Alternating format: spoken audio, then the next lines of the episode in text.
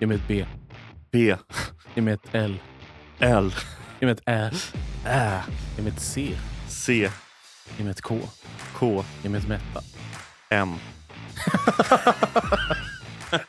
Vad blir det? Bläck. M.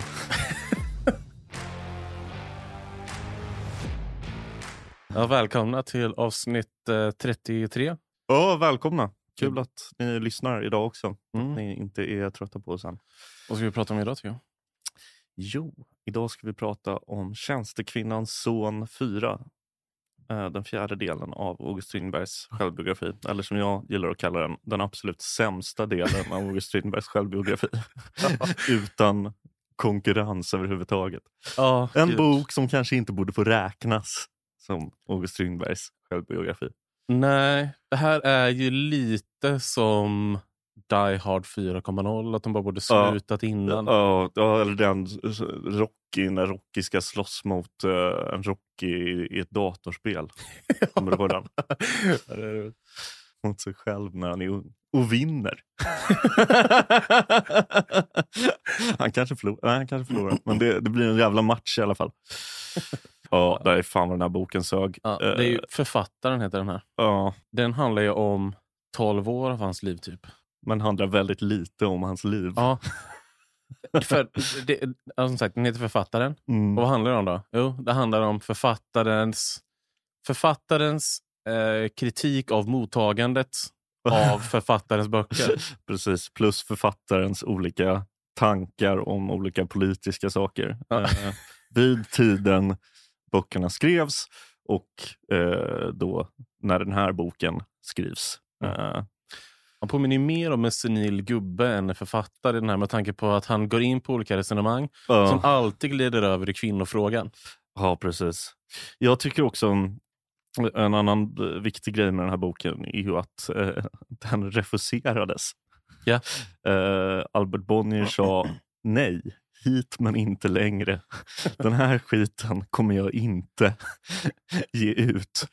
Eh, och eh, den gavs inte ut förrän i slutet av Strindbergs liv. Nej, precis. Eh, 1909. Vid hans eh, 60-årsdag Mm. eh, gavs den ut. Ja. Till slut. Eh, och ehm, ja, den hade gärna fått förbli opublicerad för Ja. min del. För, Nej, alltså, om Tjänstekvinnans son hade varit del 1, 2, 3 då hade man kunnat sammanfatta den så här. Ja, men öppna starkt, avsluta starkt. Mittendelen lite seg, men... ja, men vä- fyra väldigt- starka plus. Ja, Eh, nu är den ju- Snuddar på en femma till och med skulle jag Ja. säga. nu är den ju nere och rör sig vid att den så här, kanske går ner på en tvåa bara. Men jag, avsluta alltså, jag tycker att i vår kanon, David, så räknar vi inte med den här. Nej, nej, nej, nej det, jag håller med dig. I vår kanon så är det 1 till 3 och det här är bara Den här finns inte. något jävla extra spår eller någonting. Idag ska vi prata om fanfiction. Ja, det måste vi för övrigt ha ett avsnitt om. Det måste ju finnas. Ja, det måste verkligen finnas. Uh, Men så det här är alltså fanfictionverket skrivet av August Strindberg. precis. som är en eh, påhittad fortsättning på uh, Tjänstekvinnans son. Ja, och det, värsta är ju att det inte ens är en påhittad fortsättning på Tjänstekvinnans son. Det är en påhittad fortsättning på typ eh, de sämsta delarna av Giftas. Ja. Alltså det är liksom en jätte, jättetråkig debattbok. Vet du vad det tråkigaste var? Uh? Det finns en del där han går runt i Paris och observerar olika par Ja. och gör olika analyser av hur de här paren har det utifrån hur kvinnorna beter sig. just det. Det är det sämsta i den här. Alltså den här boken är bara, vadå, 150 sidor lång typ? 110 tror jag. Ja, till och med så kort. Alltså, gud, jag, jag, jag somnade faktiskt. På riktigt. Alltså med boken i hand vid ett tillfälle. Och inte så att jag vaknade precis efteråt, utan jag somnade och så sov jag en timme. Ja. Ja, det här är en bok man somnar till. Alltså, Somnar av. Du och jag har ju läst allt han har skrivit fram till det här. mm, Så vi har ju läst alla de här tankarna tidigare. mm, Så att en person som inte har läst något av Strindberg börjar med att läsa Tjänstekvinnans son och sen kommer Mm. fram till den här delen. Kanske inte har samma syn på det, skulle man Mm. kunna tänka sig. Men jag tror ändå att man har det. För Ja. att man, han har ändå vävt in sin syn på kvinnofrågan i tidigare böcker. ja, Så att även om man bara läser de tre delarna tror jag man är jävligt trött på att läsa vad han tycker om det. Ja, precis. Så att jag tror att Eh, man hade sett på det på exakt samma sätt. Jag tror inte det spelar någon roll om man har läst mycket Ja, och dessutom är det så tråkigt skrivet. Så att så här, så jag hade liksom, om det är den första Strindberg-bok man hade läst så hade man hatat Strindberg bara för att den är så tråkig. Ja, det är, ju- i, I och för sig skulle jag säga att det är en sak som är ny. eh, och det är den här kritiken av kommunismen, av Marx. Mm. eh, som kommer den är i intressant. slutet av boken. Den är lite intressant, men den är också 40 sidor för lång. Ja, det är den. Men det som också gör den intressant är att det, är faktiskt första gången på länge där han kan vara ganska komplex i sina politiska resonemang. Ja, precis. Eh, att Eh, han både kallar sig för den enda sanna socialisten samtidigt som han eh, kritiserar arbetarna och, och Marx för, Och det han, han, för socialismens... han kritiserar ju både idé. Marx och eh, Proudhon, Proudhon mer eh, indirekt genom att eh, kritisera det här med alltså, hans kända citat att egendom är stöld. Mm. Eh, går han långt in på varför han inte tycker det är sant.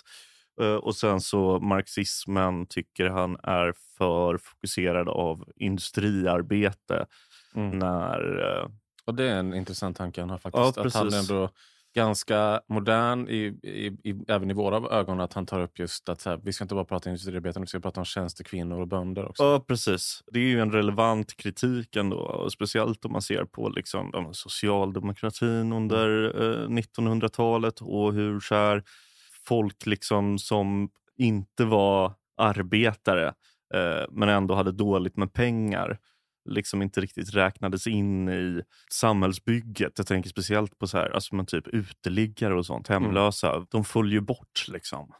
Eh, Och eh, sågs ofta som ett resultat av så här, ja, men bad breeding helt enkelt. eh, Och, så. och Det ledde till massa hemska saker som liksom, ja, men, rashygien och sådär. Liksom. Mm. Eller det ledde väl inte till det enbart, men det var en del i det.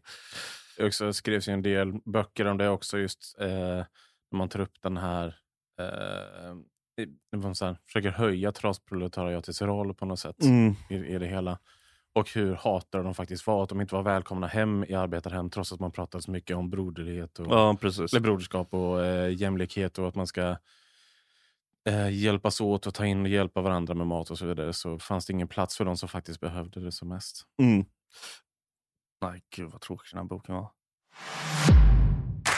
Det finns ju ett, en del som jag tyckte var kul men av andra anledningar. Och det är när han skriver om hur Röda rummet kom till och som sagt hur den mottogs och hans kritik av mottagandet av den. Och då går han igenom karaktärer och sånt som eh, han menar då, så här, de här är inte baserade på riktiga personer. Det är Mm. ingen nyckelroman. Utan, men, och han argumenterar ju ändå ganska väl på vissa saker. Som att han säger så här, jag vet inte, Vetebergen, aldrig varit där. Jag vet inte ens var det ligger. det, det var väldigt roligt. och att han säger så här, Nikolaus Falk, helt påhittad och så vidare. Mm. Men sen så an- använder han argumentet, bara utan att här, gå vidare med det, bara säger att eh, ja, och sen har vi förläggaren Smith också. Det finns ju ingen förläggare som heter Smith, så Nej. det måste ju vara påhittad. fattar ju alla. Man säger, Ja, eller förläggaren Smith då, som är en väldigt tydlig karikatyr på Bonnier. Precis. Han bara så här, nej men det finns ingen som heter Smith. Så vad, ska ni, vad, vad menar du att, du- att det skulle vara baserat på någon annan? Den het, han heter ju Smith. Liksom. finns ingen sån. Nej. Eh, nej. Eh, sen den andra, en annan grej jag tyckte var lite kul i alla fall, eller där kul. I slutet är det ju liksom en dialog. Sista kapitlet är en lång dialog eh, med Werner von Heidenstam. Mm. Som han berättar om sin liksom eh, gryende vänskap med. Eh, och så. Och det var ganska intressant. Eh, just för att det har skildrats i den eh, tv-serien vi såg också. Och sådär. Ja. Eh, så det Lite intressant var det. ja, var lite intressant. Samma sak med skildringen av hans relation med Björnsson. Eh, som ju är väldigt färgad av att Strindberg när han skrev den här boken hatade Björnsson. Eh, så han är hela tiden så här, Björnsson var min stora idol, men också han var en jävla idiot. typ. eh, men apropå Marx så har jag faktiskt eh, skrivit ihop en liten biografi över Kalle. Mm, kul. Eller liten, den är skitlång. Karl Marx föds 1818 i staden Trier. Båda hans föräldrar är judar, men fadern konverterar till protestantismen eh, för att få fortsätta arbeta som advokat. Classic Tyskland. Kalle får hur som helst därför ingen särskilt judisk uppfostran. Istället är det klassisk bildning och upplysningsidéer som gäller. I biblioteket finns såväl Voltaire som Rousseau, Paine som Lessing. Fram till 12 års ålder blir den framtida filosofen hemskolad. Efter det börjar han på en skola i Trier här fortsätter han den relativt liberala utbildningen och här träffar han sin framtida fru Jenny von Westphalen med vilken han kommer få sex barn av vilka tre döttrar når vuxen ålder och varav en, som jag inte kommer ihåg vad hon heter, eh, gifter sig med en av snubbarna i Pariskommunen och begår eh, gemensamt eh, självmord vid 70 års ålder. Jag trodde du skulle säga att hon gifte sig med en av killarna i Hoffmeister. det hade varit något. Nej, hon, eh, de eh, begick självmord tillsammans eftersom de inte tyckte att de kunde hjälpa till med kampen längre. Mm -hmm. 1835 flyttar Marx till Bonn där han i likhet med andra filosofer och författare som vi har pratat om i den här podden tidigare lever ett minst sagt vilt studentliv. Han super som ett svin, han blir häktad för störande av allmän ordning, han blir anklagad eh, för att bära ett förbjudet vapen och han är självklart med i en duell.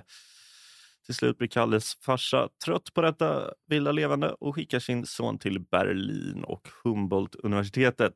Mark senior är förstås helt ovetande om att detta försök att få sin son på rätt köl i livet kommer att leda till ett oräkneligt antal revolutioner, en hunds färd till rymden och Mikael Wiehes karriär. Men så kommer det att bli.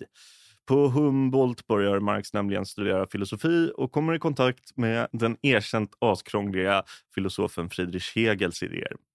Mycket enkelt, och då menar jag verkligen mycket enkelt förklarat, kan man säga att Marx centrala idé, som han utvecklade efter sin tid på universitetet, är en materialistisk version av Hegels dialektiska historiesyn. I Marx system står konflikten mellan arbete och kapital i centrum och det är denna idé som kom att förändra världen. Myndigheterna i Preussen gillar inte Marx och hans idéer och eh, något jobb på universitetet efter avlagd doktorsexamen är inte att tala om. Istället börjar han, precis som den unge Strindberg eh, några decennier senare, arbeta som journalist. Först slår han sig ner i Köln, men när tidningen han skriver i förbjuds, återigen Classic Tyskland, bär av till Paris. Här träffar han anarkisten och frenemin Proudhon, eh, diktaren och eh, sysslingen, eller i alla fall avlägsna släktingen Heinrich Heine och inte minst bästa kompisen och framtida sugardaddyn Friedrich Engels. 1845, efter 15 månader i staden, blir dock Marx utvisad efter påtryckningar av eh, Preussen, eller Tyskland. Då. Flyttlasset går till Bryssel och Engels hänger med. Här skriver de två vännerna flera böcker och här kommer de i kontakt med föreningen De rättfärdigas förbund som snart byter namn till Kommunisternas förbund. För detta skriver de en liten bok som heter Kommunistiska manifestet. 1848 blir Marx utvisad igen. På omvägar hamnar han i London och där hittar han vad han antagligen alltid drömt om, ett riktigt sjukt bibliotek. I lässalen på British Museum tillbringar han mycket av sin tid de kommande 35 åren. Så mycket tid som krävs för att genom studier av olika rapporter förstå allt som går att förstå om det kapitalistiska produktionssättet och sedan trycka in det i väldigt många, väldigt tjocka böcker. 1883 dör han relativt okänd men skulle bara ett par år senare bli en viktig tänkare för bland andra August Strindberg. Karl von Trier. Ja, just det. Så skulle man kunna säga också. Om han hade blivit adlad, antar jag. Du sa von Trier, ja, mm. som, som Lars. Ja. Uh... Det var inte mycket mer än så. Det var, Nej, det var, det, var det var ett skämt. Ja. det var också ganska... uh, ja, Marx, vilken kille. Vilket ja. liv. Fan, jobbigt det måste vara att uh, bli uh, utvisad och bara nedstängd hela tiden. Mm, men, har du läst uh, han fick... Kapital? Uh, nej, det har jag inte gjort. Har nej. du gjort det? jag har läst kommunistiska manifestet, men det är ju ja. å andra sidan ingen bedrift för det. Typ vadå, 40 sidor. Mm. Vad har Marx betytt för dig, David? Jag har inte så mycket att säga. Alltså, jag har aldrig brytt mig om Marx egentligen. Han har väl tekniskt sett betytt väldigt mycket Jo, för både dig och mig. ja, vi hade jo. ju antagligen inte levt om det inte hade varit för Marx butterfly effect.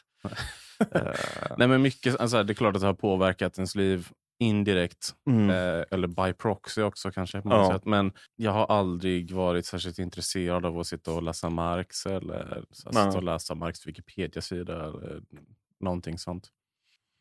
Eh, och jag vet inte riktigt varför. Men det Ja. här, aldrig varit så intresserad av Marx. Bra skägg. Marx ja, Mm. där ligger man i lä. Ja, eh, det gör man sannerligen. Hade han, var, var han sjuk på något sätt? Alltså, så här, hade, alltså, då menar jag inte sjuk som är sjuk, utan hade han sjuka saker han höll på med? Eller var han bara så tråkig rakt igenom hela sitt liv? Eh, jag tror att eh, han var ganska tråkig. Mm. Det ryktas att han hade en oäkta son, men förmodligen Inte inte, så sjukt enligt heller. de flesta forskarna. nej. Förmodligen så var han, levde han ett lugnt familjeliv. Ja. Eh, nej. Och sen så var det ju de här eh, vilda bärsåren i, i Bonn.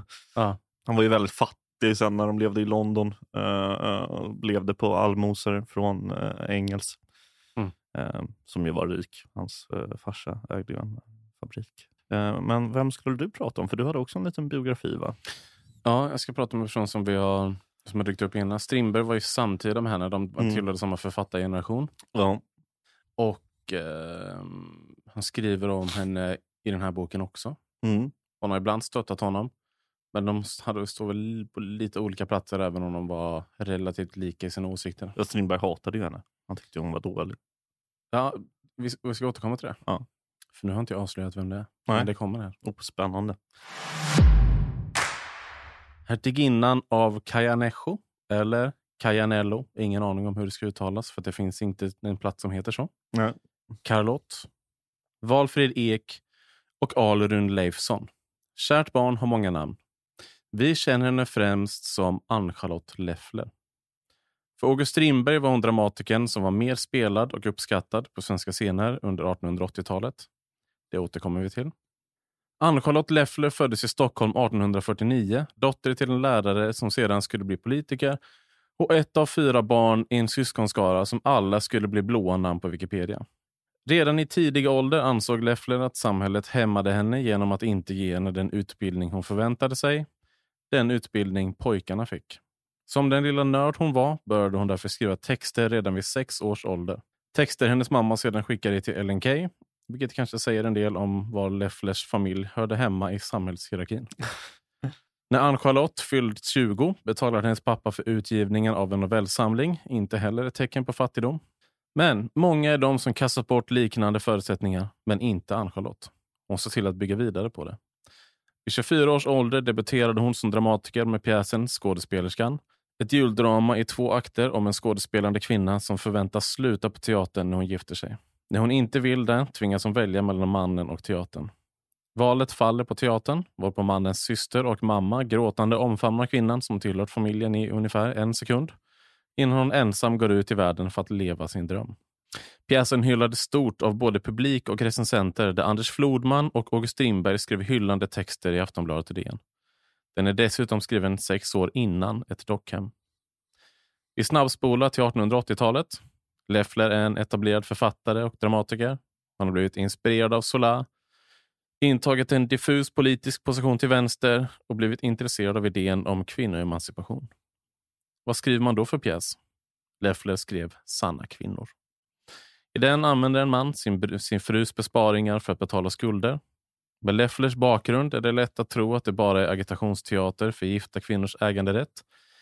Men det är lika mycket en gestaltning av moraliska valsituationer där män och kvinnor väljer olika utifrån de roller som de tilldelats av födsel och social vana. 1892 var Leffler 43 år gammal och, med tanke på att det var 1800-tal, redo för dödsbädden. Hon dog 21 oktober av en blindtarmsinflammation. Aj.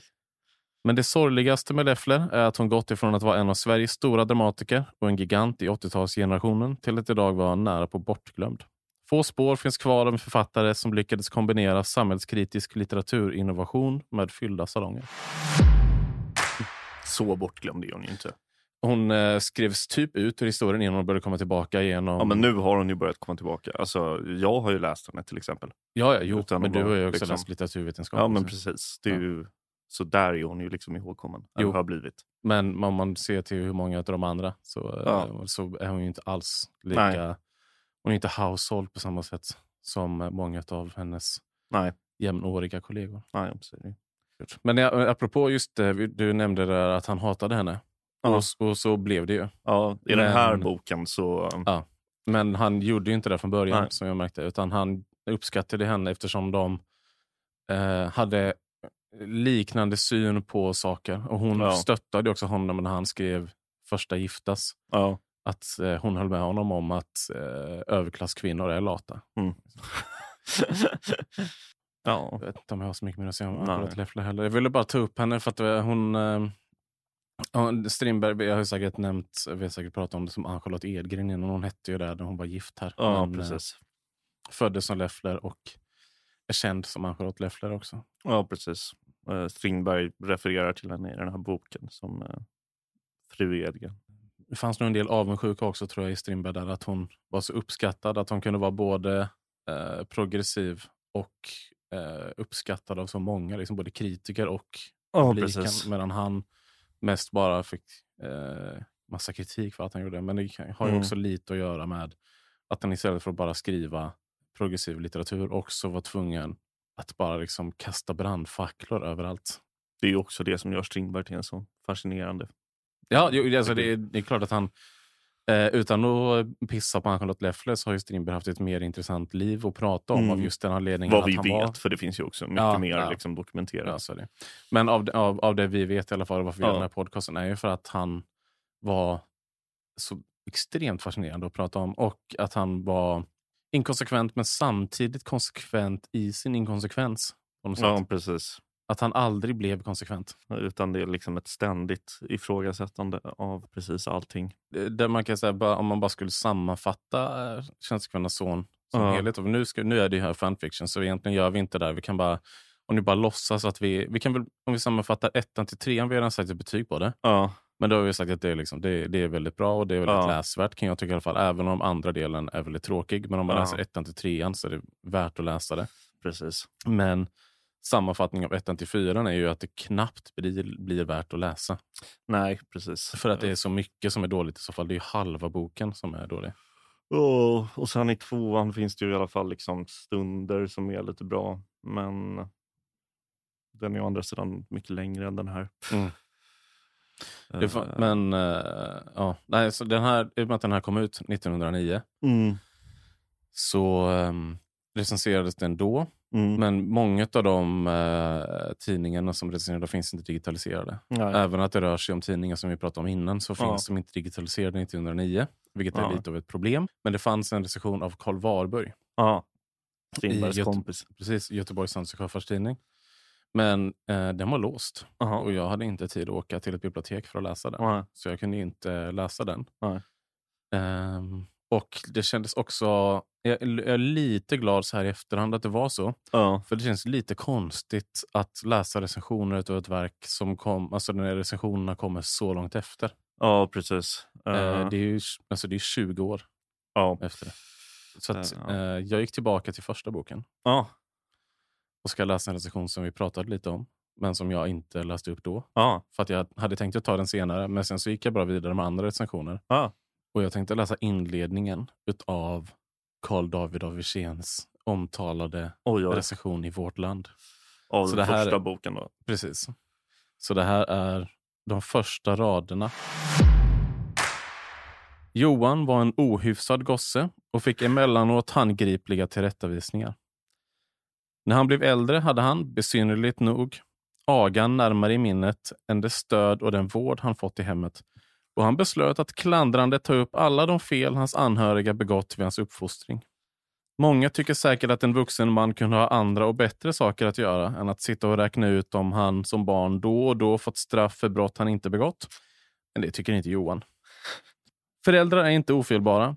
Det kan väl hända att en tillrättavisning någon gång är oförtjänt.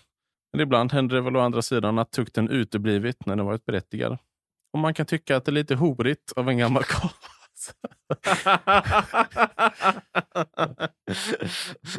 Eh, Fan, Strindberg, sluta vara så jävla horig. ja. Eh, av en gammal karl att sätta sig och skriva ner de tillfällen då han fått några slängar för mycket. Ja. Det här är ju bara eh, liksom en hyllning till barnagan. Och att han verkligen skrev hor, alltså han skrev inte horigt, han skrev fnaskigt. Ja. Men eh, det är samma sak. Ja, jo. Jag, jag uppskattar att du bytte ut.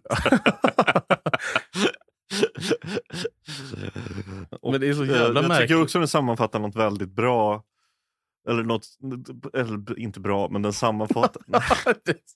Kommer det ut? ja, vi kommer ut som barnaga-försvarare. Ja. Och, nej, det jag menar är att den första boken handlar ju om hans liv. Alltså det är ju liksom en psykologisk neddykning i hans liv som är Ja. väldigt, väldigt intressant. Och sen för varje bok, i trean blir det lite mer så igen, men annars för varje bok så blir det liksom mer och mer hans jävla politiska tankar som bara upprepas om och om igen. Mm. Eh, Och i, I den fjärde boken så försöker han liksom rättfärdiga det lite genom att skriva att det här är en själs utvecklingshistoria. Det här Mm. handlar om mina idéer och, och så. Men det blir ju liksom inte en själs utvecklingshistoria utan det blir ju liksom det, ja, det blir en historia över olika politiska ståndpunkter han har haft vid olika tillfällen, vilket Ja. är någonting helt annat. August Strindbergs 80 väldigt intressanta tankar. Ja, precis. Gud, det är så skönt. För nu ska vi ha paus några veckor. Eh, Det Mm. kommer ett avsnitt nästa vecka också. Mm. Eh, Då, Ett är, julavsnitt. då är det julavsnitt. Eh, och sen efter det så blir det paus i eh, några veckor, I två veckor tror jag. två veckor. Men eh, om ni inte har lyssnat på alla, alla avsnitt så kan ni ju lyssna i kapp då. Ja, och den pausen är, jag tror vi tar upp det i julavsnittet också, men den pausen är ju för att det är paus på eh, eh, Produktionsbolaget där vi sitter. Ja, jag tänkte säga Nisseverkstan. Jag kommer inte ihåg, du sa, du sa någonting. Vi har ju spelat Poddfabriken. In, poddfabriken, precis. Vi har ju redan spelat in julavsnittet. Då, så att det, Ja. Men det, ja, det är, eh, alla nissar här ska ha en liten paus Eh, ja. efter att de har jobbat hårt fram till jul. Och ja, vi ska ha en liten paus för Strindberg och efter det här så ska det bli så jävla skönt. Vi ska i och för sig läsa Han och hon i nästa. Mm. Är den bara- jättelång eller så att du måste Nej, stå och jag- läsa den hela julen? Vet inte hur lång den är. Ja. Men jag är också ganska glad över att vi inte behöver oj, läsa på julafton. Ja, det är skönt. Ja, du är en riktig julkille va? Älskar julen. Jag tycker det är Vi mysigt. pratar om det här i julavsnittet som kommer nästa vecka. Så. Jag tycker det är mysigt med jul. Men Redan jag är väl inte någon sån... Jag är inte konservativ och jag är inte nitisk med att man ska göra vissa saker på jul. Ja. Ja, till exempel har jag, jag vet inte, senaste året jag kollade på Kalle Anka till exempel. Det tycker Mm. jag är ganska tråkigt. Nästa avsnitt så kommer vi få höra mer om din kärlek till kålpudding. Eh, Nej. Jo. Kålrotslåda. Kålrotslåda, förlåt. Tills Det är lite så- kortare avsnitt idag som sagt. Men det, Det är bara för att den här boken verkligen, verkligen sög. om, vi, vi- om vi skulle ha bokbål så skulle du kunna elda upp den här. Ja, tillsammans med ett par andra. Det är och för. Vilka av Strindbergs böcker skulle vi lägga på bålet? Av de vi har läst hittills. Ja, Eh, Svenskarna defini- som fyra. ja. Mm. Eh, vi har definitivt uh, Kina-boken, sinologboken. Ja, du menar de texterna? Ja, ja Ja. precis. Alla de texterna. Mm. Vad heter den värdelösa pjäsen? Eh, menar du den första eller en av de första? Ja, de kan vi också bränna. Men herr Bengts hustru vill jag bränna. Gillets hemlighet kan vi också bara Ja, kasta rakt ner på den. Den bränner vi. Sann lycka måste bygga på, på korset. Giftas två, Ja. Burn baby burn. Allt är inte kul i gamla Stockholm, men den är ändå kul, kul ibland. Ja, Ganska intressant att läsa. Och även de här, Samma sak med svenska folket. ja, Nya riket också har lite sånt. sånt. Nya riket kan vi fan bränna alltså. Ja, kanske. Men jag vet inte, den har ändå delar tycker jag. Nya riket. Jag tycker inte att vi kastar den på elden bara för att den är tråkig som helhet. Ja, nej, jag, jag, jag skulle bränna. Men eh, det sjunkande Hellas kan vi i alla fall. Men alla de tidiga bra, äh, pjäserna. Ja, men det vore ju taskigt att kasta fritänkaren på i alla fall. Alltså den här debuten vore ju taskigt att kasta. Varför ska man inte kasta? Det är klart vi ska kasta den. den är helt värdelös. Nej, men vi måste ju ändå behålla hans debut, även om det är ja. tråkigt och så vidare. Ja, så ja. den gav oss ändå lite underhållning i att den var så jävla märklig. Ja, jo. Uh. Den är ju riktigt dåligt skriven. Ja. Det blir en ordentlig brasa i alla fall. Ja. Det här. Många Varma sig med. Okej, okay, nu ska vi säga hej då på, på riktigt. Ja. Hej då! Ha det grymt. Tja! Thank you for listening to this Polpo original. You've been amazing.